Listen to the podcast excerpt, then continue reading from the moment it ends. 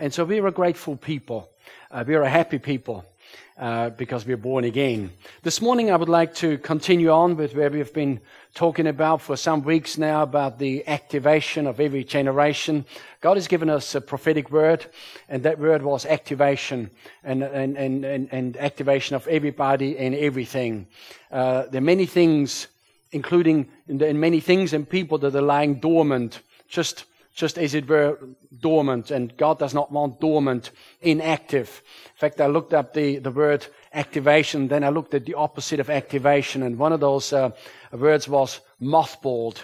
And you know, when things are mothballed, they're just sitting there and preserved nicely, but just sitting there, not operational. And God wants nothing mothballed in the body of Christ. God wants everything and everybody activated. And so we've been speaking along these lines for some time. And of course, earlier on this year, I extended an invitation for people to join us on our activation leadership camp towards the end of March. Last weekend in March, I believe it is. So that's Friday evening and Saturday daytime. Specifically, of course, all the leadership, all people on leadership are invited anyway, but then we've extended an invitation specifically for people of the ages of 18 to 38. Because that's the target group this year. That's the generation that God is breathing on right now. That's the generation that we are prophesying to. That's the generation that we're encouraging to rise up, to take their place in God. And by the way, if you're just outside of that age group that I've mentioned and you're really keen to be there, we really don't want to knock anybody back, but you come and talk to me. But as I said, the target group is in that particular section of ages. So we're looking forward to that. And people say, well, what's going to happen there? And people want to know, well, what are you going to do there? Well, everything to do with activation. That's what's going to happen. All right. So, of course, there is some information in the newsletter that has just come out this week. By the way, my wife does a wonderful job in putting this newsletter together, and my wife reckons that John Jones is the most patient man in the whole wide world, because he does the printing for us and helps with the typesetting, getting everything just perfect. So great job, John. Absolutely looks fantastic. Praise God. All right, let's get ready. I'm going to read our opening scripture again. That word from Psalm 78. 7 verses there that we've started with last week, the week before. That is, if you like, the theme scripture for this particular series of messages, and we trust God that God's going to speak to us once again. So there in verse 1 it says, "Open your ears to my teachings, my people. Turn your ears to the words of my mouth. I will open my mouth to illustrate points. I will explain what has been hidden long ago." Things that we have heard and known about, things that our parents have told us, we will not hide them from our children. We will tell the next generation about the Lord's power and great deeds and the miraculous things he has done. He established written instructions for Jacob's people. He gave his teachings to Israel. He commanded our ancestors to make them known to their children so that the next generation would know them. And children not yet born would learn them. They will grow up and tell their children to trust God, to remember what he has done, and to obey his commands. And this is a passage of scripture that God impresses upon every generation, which is, if you like, established generation, to make sure that the next generation catches those things that God wants to pass on from generation to generation. God's plans and God's purposes are intergenerational. God doesn't just work with one generation and doesn't care about the next. God wants these truths of his word. God wants these covenant truths. God wants the knowledge of Jesus Christ and his sacrificial death on the cross passed on to the next generation, generation after generation, so that they learn to trust God for themselves, so that they learn to, or that they remember what he has done, and that they can also learn to obey his commands. And you know, the Bible speaks about commands. They're not suggestions, they are commands. And God expects us to live by his word. And by the way, that's the best life possible. If we live outside of God's word, things might look good for a while, things might be okay, but in the end, God only blesses his word. And so today's rising generation is being activated. God is breathing. His Spirit on young people to raise up another generation of fearless warriors. And I tell you what, if there's one thing that is required from leaders, it is courage to step out, to stick your head above other people. And God does that. God calls people out of their generation, out of their people, and deals with them and works with them and reconfigures us and then releases us back into our own generation. And so last week we spoke about the Spirit of God, that we are activated when the Spirit of God comes into our lives. And the Spirit of God is also the Spirit of activation in our lives. And there in Corinthians, and I'm still recapping on what we've said so far before we start to cover new ground, but in 1 Corinthians 12, it says, there are varieties of gifts, but the same Spirit. There are varieties of services, but the same Lord. There are varieties of activities, but it is the same God who activates all of them in everyone. And if you've got a pen in your hand, you can circle that word, everyone. All right, this is not just some people, this is for everybody, particularly everybody in the body of Christ. How are we doing today for sound? Are we a bit okay, a bit loud? Are we a bit echoey, are we? Maybe if we can work with that, that'll be good. All right, so every believer has a variety of gifts. Every one of us is anointed. And when these gifts are activated, they lead to a variety of services and activities. In God, nothing is mothballed. Nothing just sits there dormant. God wants everything activated. And so from here on, I would like to start reading in Acts chapter 2, verse 17. And before we do that, I'm going to pray. And we're going to trust God that God will speak to us today and bring revelation into our lives. Heavenly Father, we once again bow before you, Father. And Lord, we commit this time to you, the time of, Lord, the teaching and the proclamation of your word. And Father, we are ready for you to speak to us. We are ready, Lord, to have truth impressed upon our lives. And Lord, where there's areas of confusion, areas of possibly even, Lord, error, we ask, Lord, that be corrected today and that our thinking be aligned with your word. Lord, any area of our lives that is out of alignment, as it were, we want that to be aligned this morning. And so we ask you, Lord, that you speak to us, bring revelation into our lives. Show us the things that we need to know and help us, Lord, to be doers of the word and not hearers only. In Jesus' name, amen. I'm reading again from Acts chapter 17. Acts chapter 2, verse 17. And here is Peter the Apostle, standing up to quote a passage of Scripture from the Old Testament, from the book of Joel. And he says, in the last days, says God, I will pour out my Spirit on all people. Your sons and your daughters will prophesy. You see, he's already speaking about the next generation. He's speaking to the established generation, and he says, your sons and your daughters, the young ones coming up, they will prophesy. And he says, you young men will see visions, and you old men will dream dreams. God deals with every generation that is alive at any given time. God is not finished with anybody. Nobody's too young or too old to be touched by the Spirit of God, to be used by God to advance His purposes in the earth. So he says, even on my servants, both men and women, I will pour out my Spirit in those days, and they will prophesy. Now, of course, we know in terms of prophecy, we understand that there is such a thing as a gift of prophecy, where people will speak forth inspired words of encouragement and so forth, and inspiration and so forth. But you know, sometimes that understanding can get a little bit in the way, because what happens is when the Spirit of God touches our lives, everyone are called to prophesy to our own generation. Everyone of us are called to speak words of truth, to speak words of encouragement, to speak words of God's words into families, into friends, into work situations, and so forth. And so this is what God does. He reveals Himself to every new generation. It's what God does. I was really inspired when I came into the things of the Lord as a young man, and the established generation back then, I was like, thought, wow, you know, this is amazing. Some of these people, such godly people, such established, such honed characters, people of integrity, people of honesty, people that had cleaned up their lives, cleaned up their speech, cleaned up their act, so to speak, and people that inspired me. And they taught us things and and people like Vanessa and I and others of the established generation, we caught these things and we said, we want you to show us how to walk with God. We want you to teach us how to believe God, not just to believe in God, but how to walk by faith.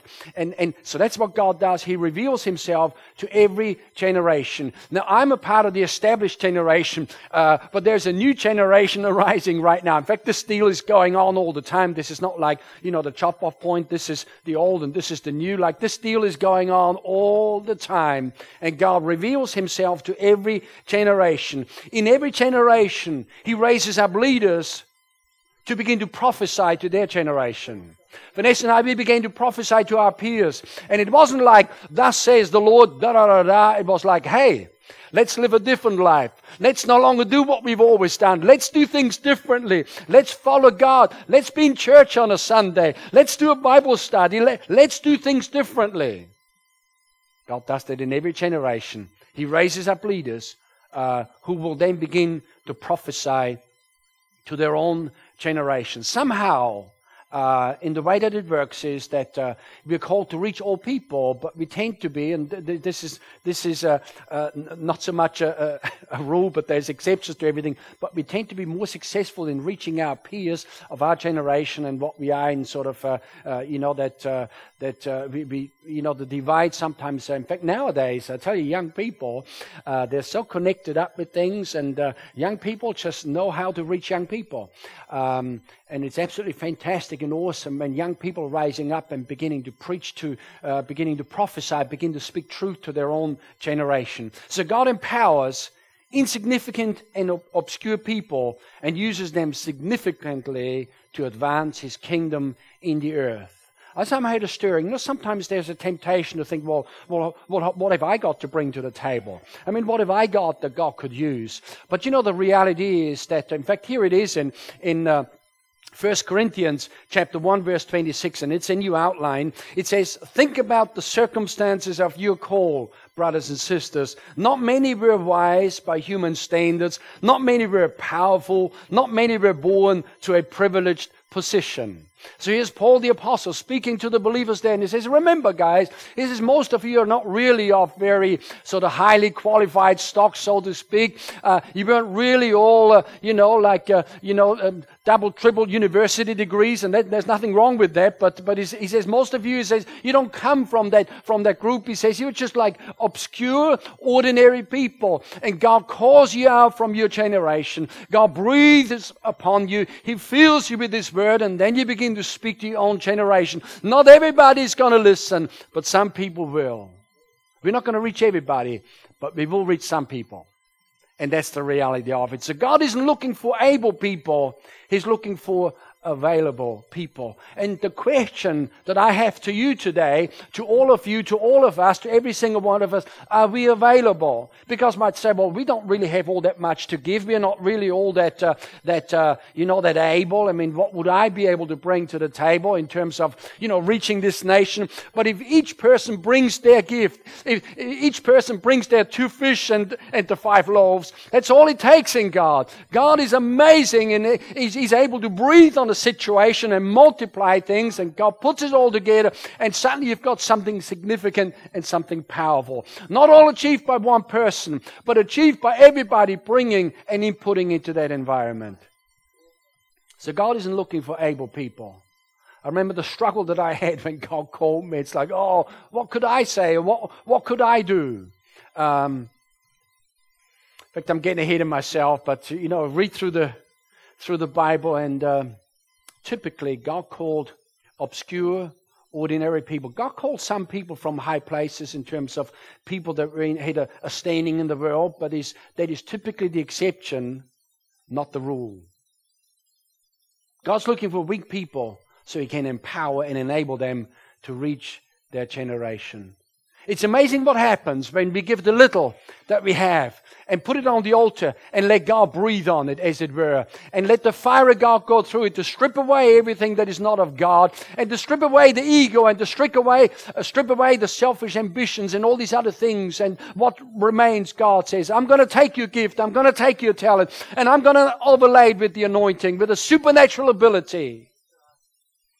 and you've got an ability, say, for argument's sake, to sing, and you get the best singers in the whole world filling concert halls and singing beautifully, but no lives are changed. People think, wow, that's wonderful, I get goosebumps, but no lives are changed.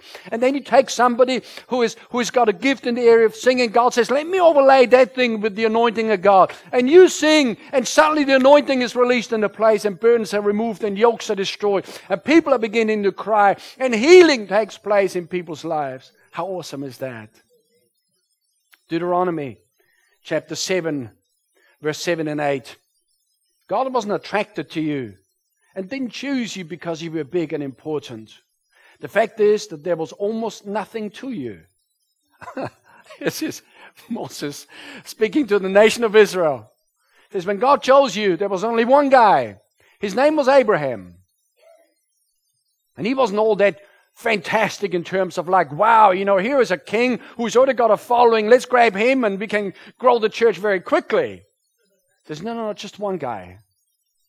God does that. God starts small, and then He breathes on that situation.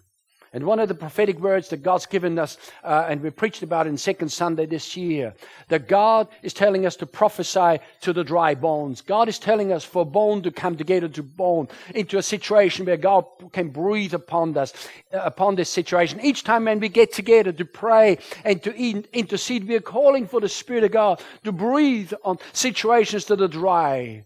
And you see, when God raises up leaders and begin to prophesy to their generation, they don't just say what is, they say what will be. They speak into the potential. They're calling those things that are not as though they were. It takes no genius to say, oh, wow, look at that. What a real mess it is today. But it takes a person of faith to say, God's going to invade that scenario and that situation, that family and that circumstance, and turn it all around and bring something forth, something beautiful and something powerful. Says the fact is that there was almost nothing to you. Verse 8, he says, He did it out of sheer love, keeping the promise He made to your ancestors. God stepped in and mightily brought you back out of that world of slavery, freed you from the iron grip of Pharaoh, king of Egypt. This is what God does. He calls people out from among their generation, sets them free from the spirit of the world. Back then it was the spirit of Pharaoh, holding the people down, enslaving them. You work for me. Today it is the spirit of the world, i.e. the spirit of the devil, to hold people down. You all work for me, the devil says. You all serve me. And our Bible tells us we can't serve two masters. We either only serve Jesus Christ or we serve the spirit of this world. God calls us out from among that, sets us free, and then uses us to change our world. Praise God. God took a shepherd boy called David and made him king of Israel. It's interesting, and it's in an article that Pastor Vanessa wrote in a newsletter, but David didn't realize when he went down to the brook after he had seen Goliath defying the armies of Israel, he didn't realize when he picked up a stone that was going to lead to the throne. Don't despise the day of small beginnings. I'm only doing a bit of this, a bit of that. You be faithful, and you allow God to breathe on that situation and on you, and allow God to increase you. Sometimes things are so tiny and so puny and so insignificant, but just wait. Watch this space. Just stay with the program. See, if Vanessa and I had given up and things got a little bit tough, we all wouldn't be here today. A lot of people wouldn't be saved today. A lot of people's marriage wouldn't be restored today. A lot of things would not have happened if we had given up at the first time when things got a little bit tough. And there are tough times. There are times when you think, wow, why isn't it easy? But Jesus said that in terms of the yoke that He lays upon us, it is easy and the burden is light. But there are tough situations when everything screams at you and say you're not going to make it. This is not going to amount to anything. David, shepherd's boy, out in the back in the desert, and when the prophet of God came and said to the father, "Call all of your boys; one of them is going to be king." Even the father didn't believe in David. Amazing. When he first started out, and people think, because people judge according to outward appearance, but God looks at the heart, and God can see the potential. And God can see things that are buried on the inside that are still mothballs. God says, let me breathe on that. Let me bring that ability to the fore. Let me bring that thing to the surface. See, what many people don't realize is that one of the larger television ministry today, Joyce Meyer, she talks about it sometimes. I mean, she's got a worldwide television ministry. She's on stages and she's in front of auditoriums with thousands of people. People didn't realize that she taught a Bible study for 10, 15 years with just a few people in there, just being faithful. And she thought, oh, what's the point? It's like, few people, let them go somewhere else. Let's just shut the thing show down. You wouldn't have this worldwide ministry today. Don't despise the day of small beginnings. God used fishermen and tax collectors to impact their generation. I don't mean to be rude, but you know, fishermen, I mean, I know some of them, they're lovely people, but they're not typically world changers until God calls them out from their generation and breathes upon them and puts His word within them. Tax collectors. I feel like being a little bit rude today, but you know, a lot of accountants are tax collectors today. Did you know that? Accountants are, in a sense, tax collectors.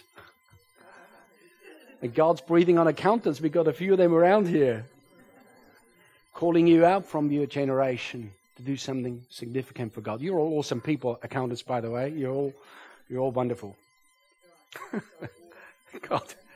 God used a tent maker called Saul. Called him out from among his peers, used him to turn the world upside down, appeared to him on his way to Damascus, knocked him off his horse or his donkey, whatever he sat on, and he says, get up, I need to speak to you. In fact, we'll have some of the passage there before, but there is a key in that, friends. While we're lying down flat, we can't hear God, but when we get up, get into a position of ready to go, suddenly we hear the word of the Lord. We may be tempted to think that we're not qualified sufficiently to be used by God, but God doesn't call those who are qualified and powerful typically. God empowers and qualifies those whom He calls. That's what He does. Last week we majored on the whole aspect of the Spirit of God activating our lives when God breathes on us. We've just read again in the book of Acts chapter 2 verse 17 and 18. There'll be visions and dreams. Visions of doing something great for God. Dreams of somebody that needs to be touched with the love of God in one form or another. And God does that. But today I would like to have a look at a different angle in terms of activation through the Word of God. Jeremiah chapter 1 verse 4. It says, the word of the Lord came to me. And here's young Jeremiah speaking. He was just a youth at that time. We're talking about young people. Jeremiah, the young man. The word of the Lord came to me, he said. Verse 5, God says to him, before I formed you in the womb, I knew you. And before you were born, I consecrated you. God says, I already had you set apart before you were even born. I already had a purpose for your life worked out. See, there's no such thing as somebody being an accident. People might be unplanned if they're born, but people are no accidents. God knew they were coming. And God says, I got a plan for you. I'm going to take a situation that might not be absolutely fantastic, and do something awesome and something wonderful. Sorry, I'm just getting ahead of myself here. We'll talk about awful things later on. Praise God. I appointed you a prophet to the nations.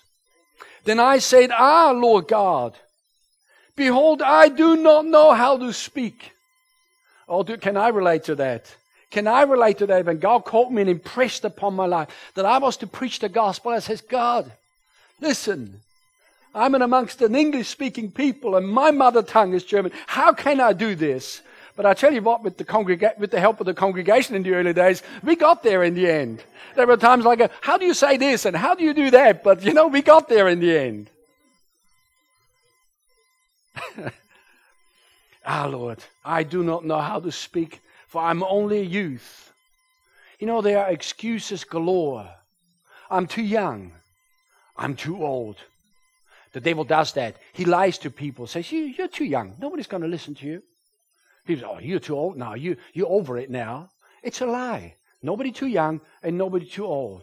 And then the devil says, oh, no, you're a woman. Who would listen to you? You're a woman.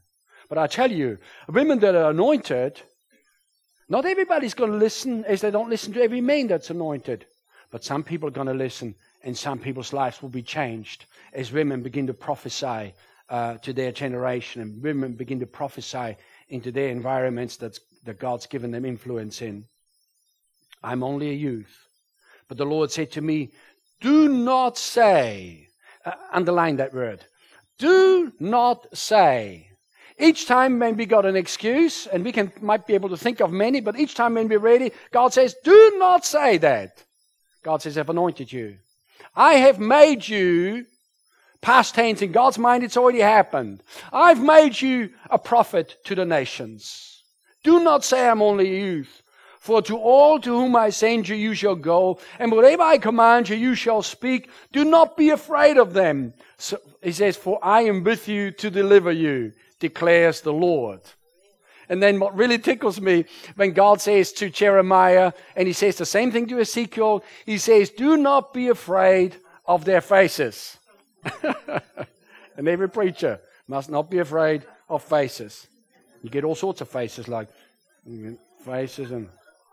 You get all sorts of faces. But you all got wonderful faces, by the way. All wonderful. So God called a youth by the name of Jeremiah and made him a prophet to the nations. Usual objections. You read the story when God called Moses. He says, Moses, I can't speak. I got a stutter. God says, don't worry.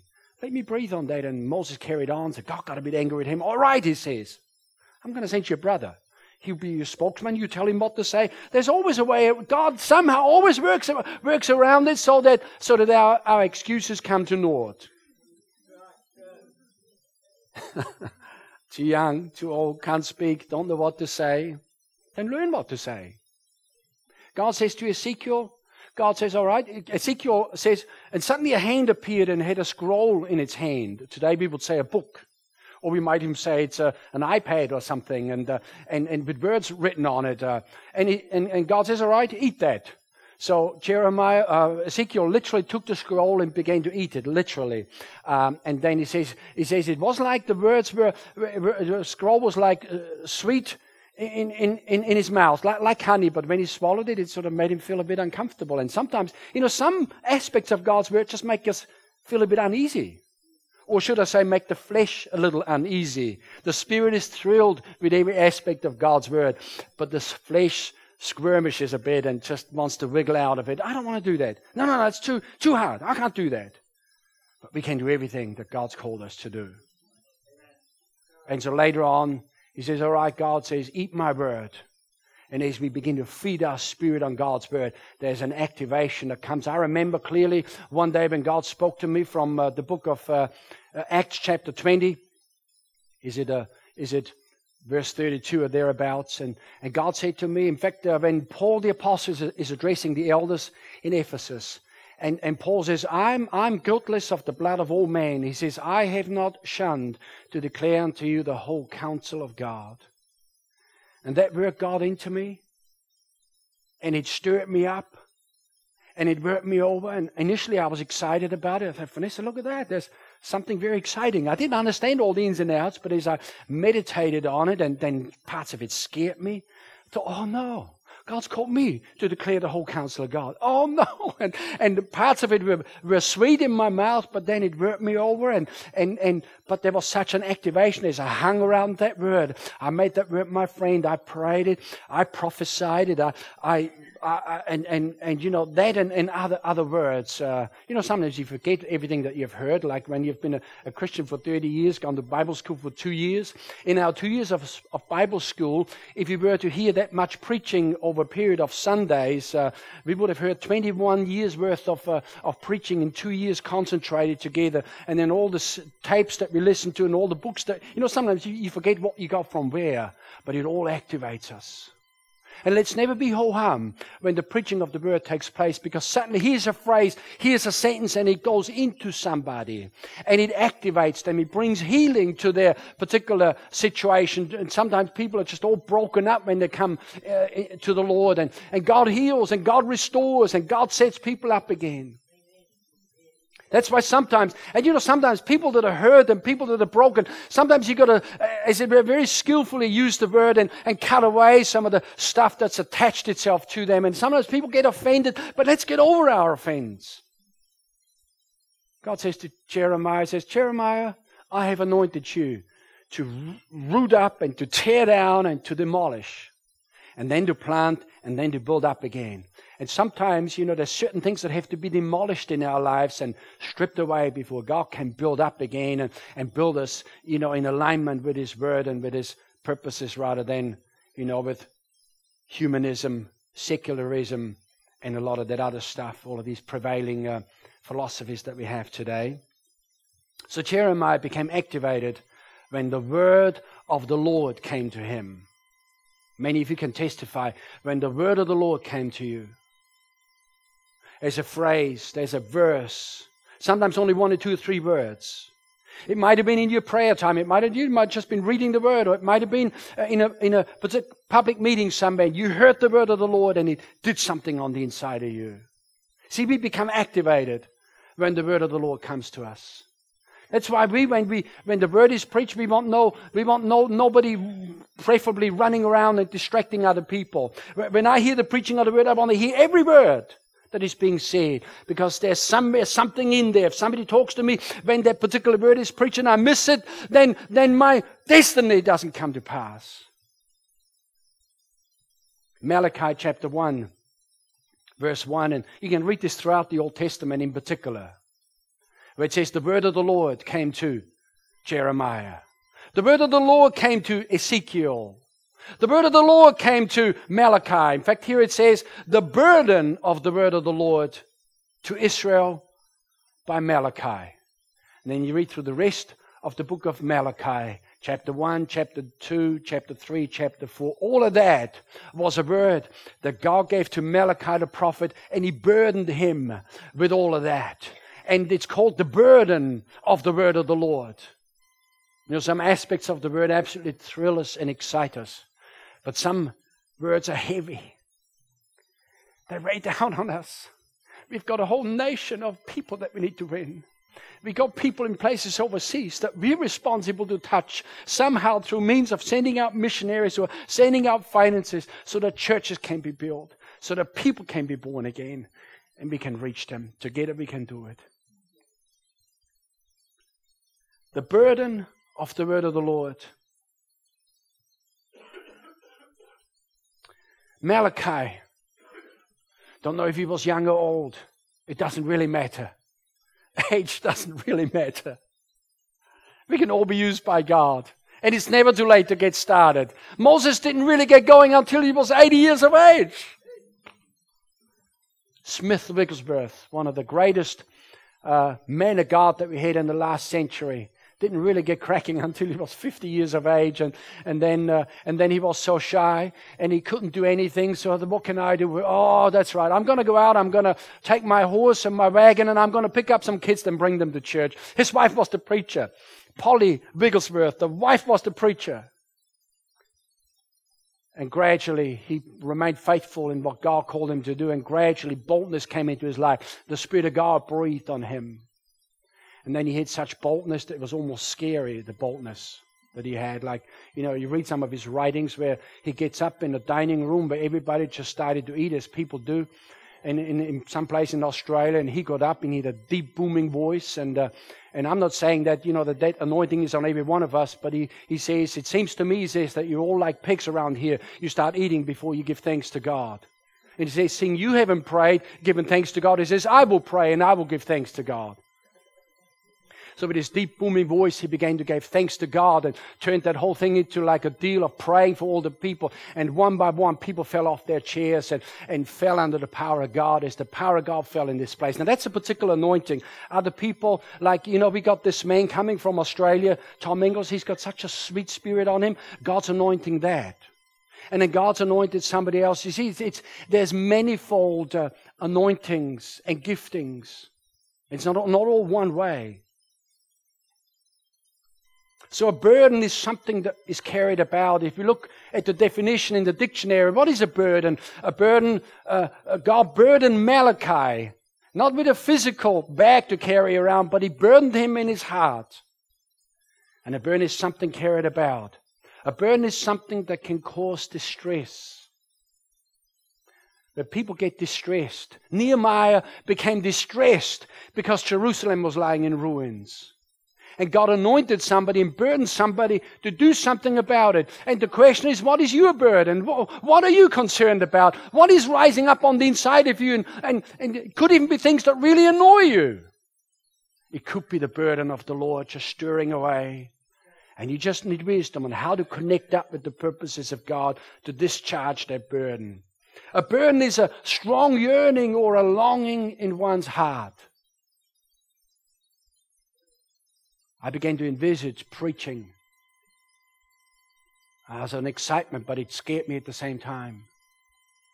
Then I had an opportunity to, street outreach in Wellington there. I used to reach out to the homeless people and alcohol people and drug people and everything. And I was given the opportunity to preach for 10 minutes. And in the last minute, I chickened out, absolutely chickened out. But I got so annoyed over that, and I thought, I'm not going to chicken out again. The next opportunity, I'm going to rise up. I'm going to rise to the occasion. And I'm encouraging you to not chicken out. Whatever God's called you to do, don't chicken out. Don't sit there mothballed and comfortable. Become uncomfortable and burdened with the blight of people around you, and burdened with the progress or the lack of progress in terms of extending the kingdom of God in the earth today. Turn to the person next to you and say, be burdened. So come on, be burdened. Just poke him right now. Be burdened. God gives every believer a burden for something or someone. All of us are burdened by a cause. Some of us recognize the burden more than others. Sometimes I get so frustrated. And I get so bored. And when you've hit the touch of God and you know the presence of God. I got television now. I got so many channels. We've only had 2 or 3 channels until just a few months ago. I got so many channels now with Sky TV, and I'm just bored with all of that. Occasionally there's a good program, and then I get frustrated. And there's such a thing as a holy frustration. Somebody used that word to me once. Is that what it is? Thought something was wrong with me. And things really annoy me. Some things really annoy me. It's a Holy Ghost annoyance. And people don't serve God. People don't grow in the things of God. People don't want the Word. They don't want the things of the Spirit. That really annoys me. Gets up my nose. Frustrating. Like smoke. That is so annoying. Why don't you want God? I'm not talking to you. I'm just making all of this up, all right? I'm just having a conversation with myself.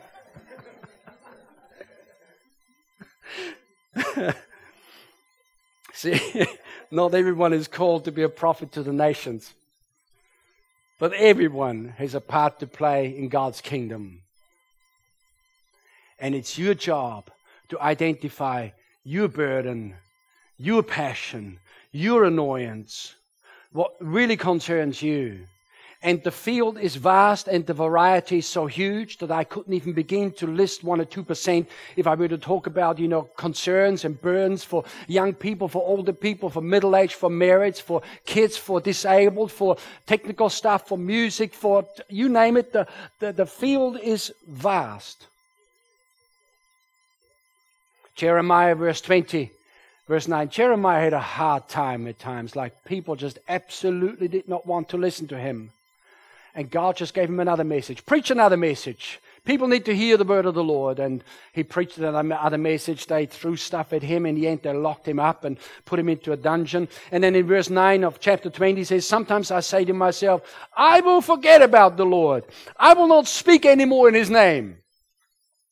But then his message, God's message, became like a burning fire inside me, burning within my bones. I get tired of trying to hold it inside of me, and finally, I cannot hold it in. In other words, the burn is so strong, the passion is so powerful. I try to hold it in, but then it like begins to bubble away, like if you shake up a can of some stuff with fizzy stuff inside, and then suddenly the cork pops off, and it all is away. And we need to be like that.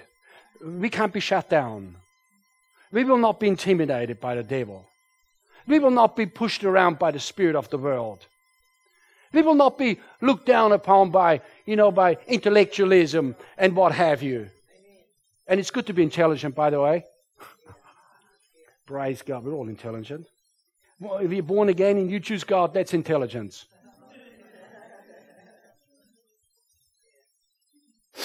So our burden needs to find expression. Our passion needs to be released. Our faith needs to be activated to reach our generation. And as I said last week, it's like some parts, you take a car and all of these individual parts, some are visible, some are invisible. Some you know that they're there, others you wouldn't even know about. But you take it out and the car doesn't function properly. And so it's not all about just standing behind a pulpit, a lectern and preaching the word or prophesying, thus says the Lord. There's just so much to be done in God's kingdom. And we all need to find our slot. We need to find our slot in the house, to contribute towards the functioning of the local church, and we find our slot outside of the house through our, possibly through our job, through our business, through our profession or what have you, somewhere, somehow, that we get involved to extend the kingdom of God. Sometimes a burden raises itself in our lives by questions. People say, I wonder if the elderly are looked after. I wonder if somebody is ministering to the kids. I wonder if the kids are, if somebody's looking after them well, not just mind them, but actually loving on the kids. And somebody might say, I wonder who changes the light bulbs around here. I wonder if the bills are paid. Burdens, passions, that all need to find expression. When each person finds their slot, this thing hums and it goes somewhere. What is the dream that God's placed on the inside of you? What are you burdened with? What annoys you? What is the passion that drives you? Moses became burdened with the welfare of his people. Moses had it made. He was in the courts of Pharaoh. He was the adopted son to Pharaoh. He already was a general. He was sort of, I guess if you like, the exception to the rule. He was a very able man, though he had difficulty speaking. He was a very able man. And then sometimes we think, okay, God, here I am. What do you want me to do, God? I can do this. You tell me to do it and I'll do it. And that's exactly what Moses was like. And this is, we just went out there and one day, and I tried to tell the story and got it slightly wrong, but he went out there and he saw an Egyptian slave master abuse one of the Hebrew slaves and went over there and killed the Egyptian, struck him and killed him.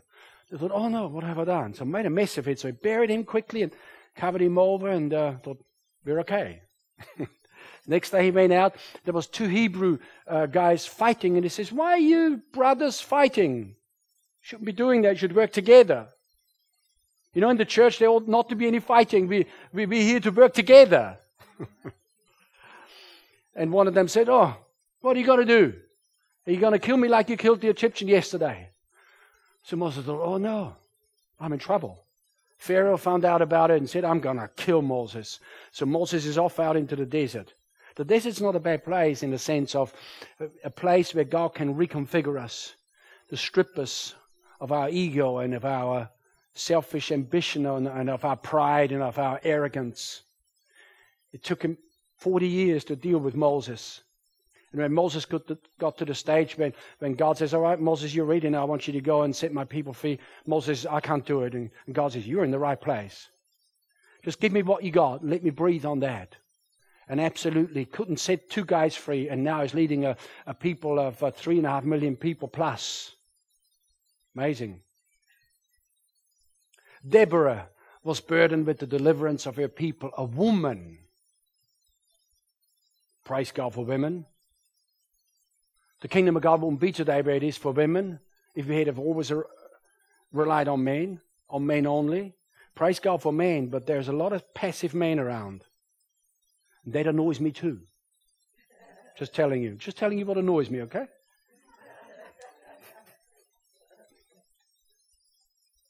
Walking behind the missus, being dragged to church, dragging. What's the matter with you?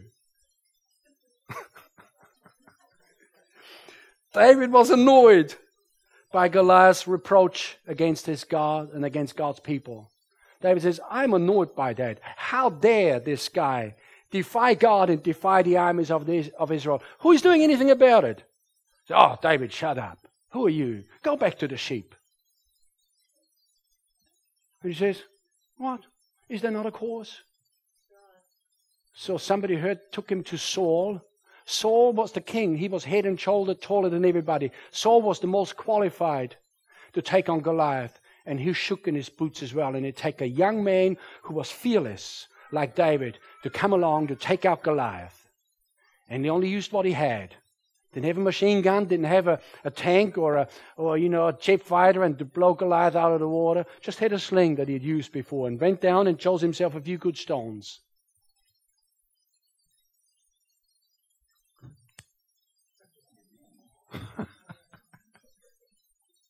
When are you going to take on your Goliath? It just could be a lie that confronts you time and time. When are you going to stop listening to lies and listen to the truth? That you, if you're born again, you're the righteousness of God in Christ. There's nothing wrong with you. You're anointed with the Holy Ghost and with power. You rise up and do something significant and reach out to your generation. Nehemiah, as I said before, was burdened with the broken walls in Jerusalem. He was distressed. What are you distressed about? Paul became burdened with the salvation of his people. The funny thing was, God called him mainly to the Gentile people, to the non-Jewish people. And Paul said, I need to reach my people. And sometimes God does one of those cross-cultural things. Interesting. And the Jewish people didn't listen to Paul. He says, all right. I've had enough. I'm going to the Gentiles. And God says, good. That's what I called you to do. Sometimes we might, struggle on a bit here or there and suddenly we connect up with the purpose of God. See, to have a passion is to have a strong, enthusiastic cause or a devotion to a cause, a devotion to an ideal, a devotion to a goal, and tireless diligence in its furtherance. I see an ideal of a local church where young and old, everybody's humming, everybody's involved, everybody's honoring God, everybody worships God. People don't just sing, they actually worship God. People honoring God with their tithes and with their offerings, making available their gifts and their talents, contributing towards the mix so that the church can go further. There was a time when Pentecostal churches were meeting in little back rooms upstairs, down the back alley somewhere. There were leaders there. Flesh and I had one of the pastors there that was one of the pioneers in the early Pentecostal movement in this nation. He said to get people baptized with the Holy Ghost, we took him out the back quietly because it's just not something you did. And nowadays we speak in tongues and don't think anything of it. These pioneers, they broke the ground. They stood against the ridicule and against the put-downs and everything. Oh, you guys are just, And then along come us word of faith people. They put us down too. But we didn't go away. We wasn't going to back down. We saw something in the word and we've proclaimed it ever since. And now as it's going more mainstream, it's like you get some of the opposers now preaching that and... Well, praise God. You should stay with the program. Just stay with the program. Just getting ready to wind down now in Acts chapter 26. God speaking to Paul the apostle. Like that happens further on, but Paul's giving his testimony, speaking to King Agrippa. And he says, Jesus appeared to me. And in verse 16 he said, get up now and stand on your feet. I have appeared to you for this purpose, to appoint you as a servant. Friend, if you're born again, you're appointed to be a servant.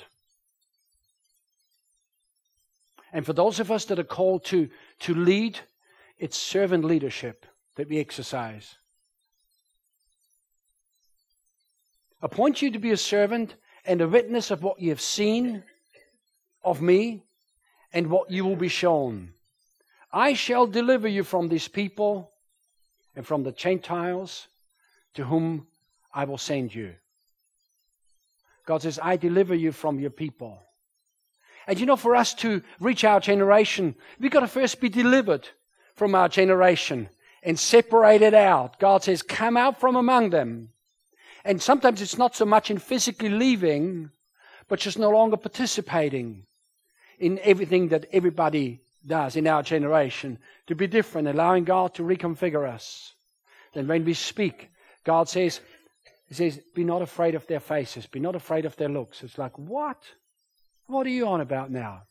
God says to Ezekiel, I have made your forehead like a stone. He says, and you will confront your generation. So Jesus Christ appeared to Saul and told him to stand up on his feet. And young people, God's saying to you today, stand on your feet. Don't lie down. Stand on your feet. Hear the word of the Lord. Be activated by the word and be activated by the Spirit. Let your faith be activated. Let a hope and a vision be activated on the inside of you to do something significant for God. And dream big, but start small. And don't despise the day of small beginnings. In fact, I'm just going to go over to Ezekiel. It's not in the outline, but I thought this was really cool. Ezekiel chapter 1. Like, this is all fantastic stuff.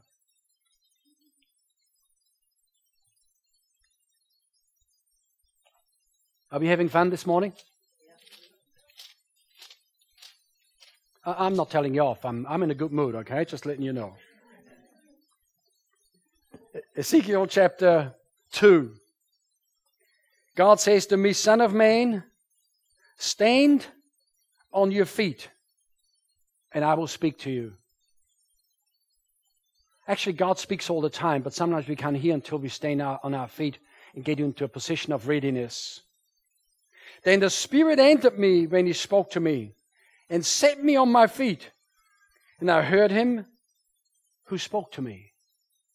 Interesting, there's a truth in that. And he said to me, Son of man, I'm sending you the children of Israel to a rebellious nation who has rebelled against me, and their fathers have transgressed against me to this very day. They are impudent and stubborn children.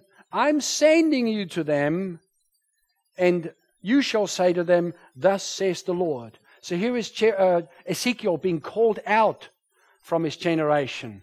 God speaks to him, works him over, gets him ready. Says, right, I'm going to let you loose on your generation. He says, whether they listen to you or not, speak.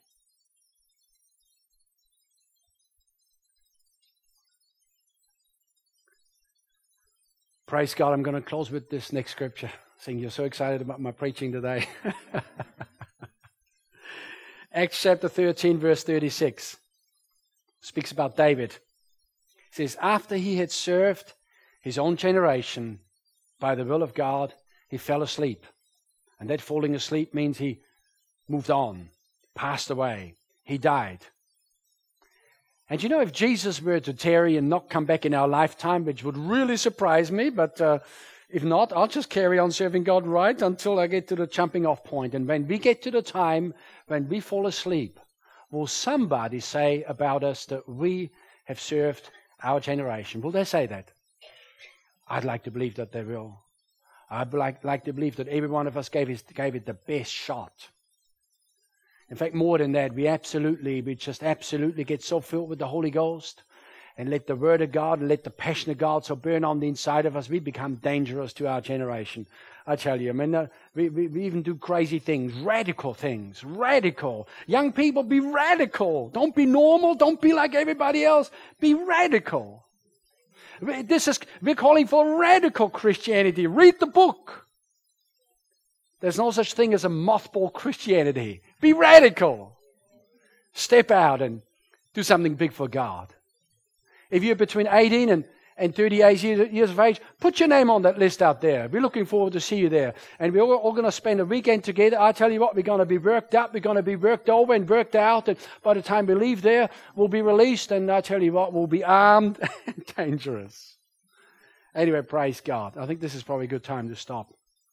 Just going to pray and trust God to just round off. Just ever since I've been preaching, God's been moving on people. I had a sense there that God's been visiting with different ones. You're sensing the Spirit of God just coming on you and just speaking to you, making those words that we've heard today applicable in your own particular life and in your own particular situation. You know who you are. Some of you know what you're called to do, and some of you are still not sure. But whatever is bubbling and stirring on the inside of you, and sometimes if you're not quite sure, it's just always good to join somebody else. If somebody else knows where they're going and they're serving in a team somewhere, let me join you. Let me get on board with what you're doing. That is many times the best place to get started. Let me just get on board. If you know there's a cleaners team right here, they need some more people. There's people that are serving in different areas, and ushers and greeters and so forth, catering people. Let me just get on board and let me just help and let's just get going. And once we're standing upright on our feet, and serving God, we can hear the voice of God better. Father, we just want to thank you once again for your word. That, Lord, your word is gone on the inside of us. Parts of it are sweet and parts of it taste a bit bitter. But, Lord, we're ready to take it all. And, Lord, right now I just declare once again, Father, that we are doers of the word and not hearers only. We thank you, Lord God, for visiting us, invading our lives by your Spirit. Lord, that you're giving visions and dreams, causing young people to prophesy, to speak truth, to not say what is, but to say what will be. The next generation is activated. They're rising up to make an impact on their world around them. We thank you, Father, for the next generation of leaders rising up, Lord, to take their place. Anointed, Lord, to do leadership in the way that we see it in your word. I thank you for every man, every woman, every child. I thank you, Father, for the blessing of God on every person, on every family, on every business that is represented here, on every career. Everybody, Lord, that's doing one thing or other, Lord, that the blessing of God is upon it. That we are a blessed people. And as we head out today, Father, we once again remind ourselves that Jesus died on the cross. We are a grateful people. And we want to thank you for all these things in Jesus' name. Amen. God bless you. Have yourself a good afternoon.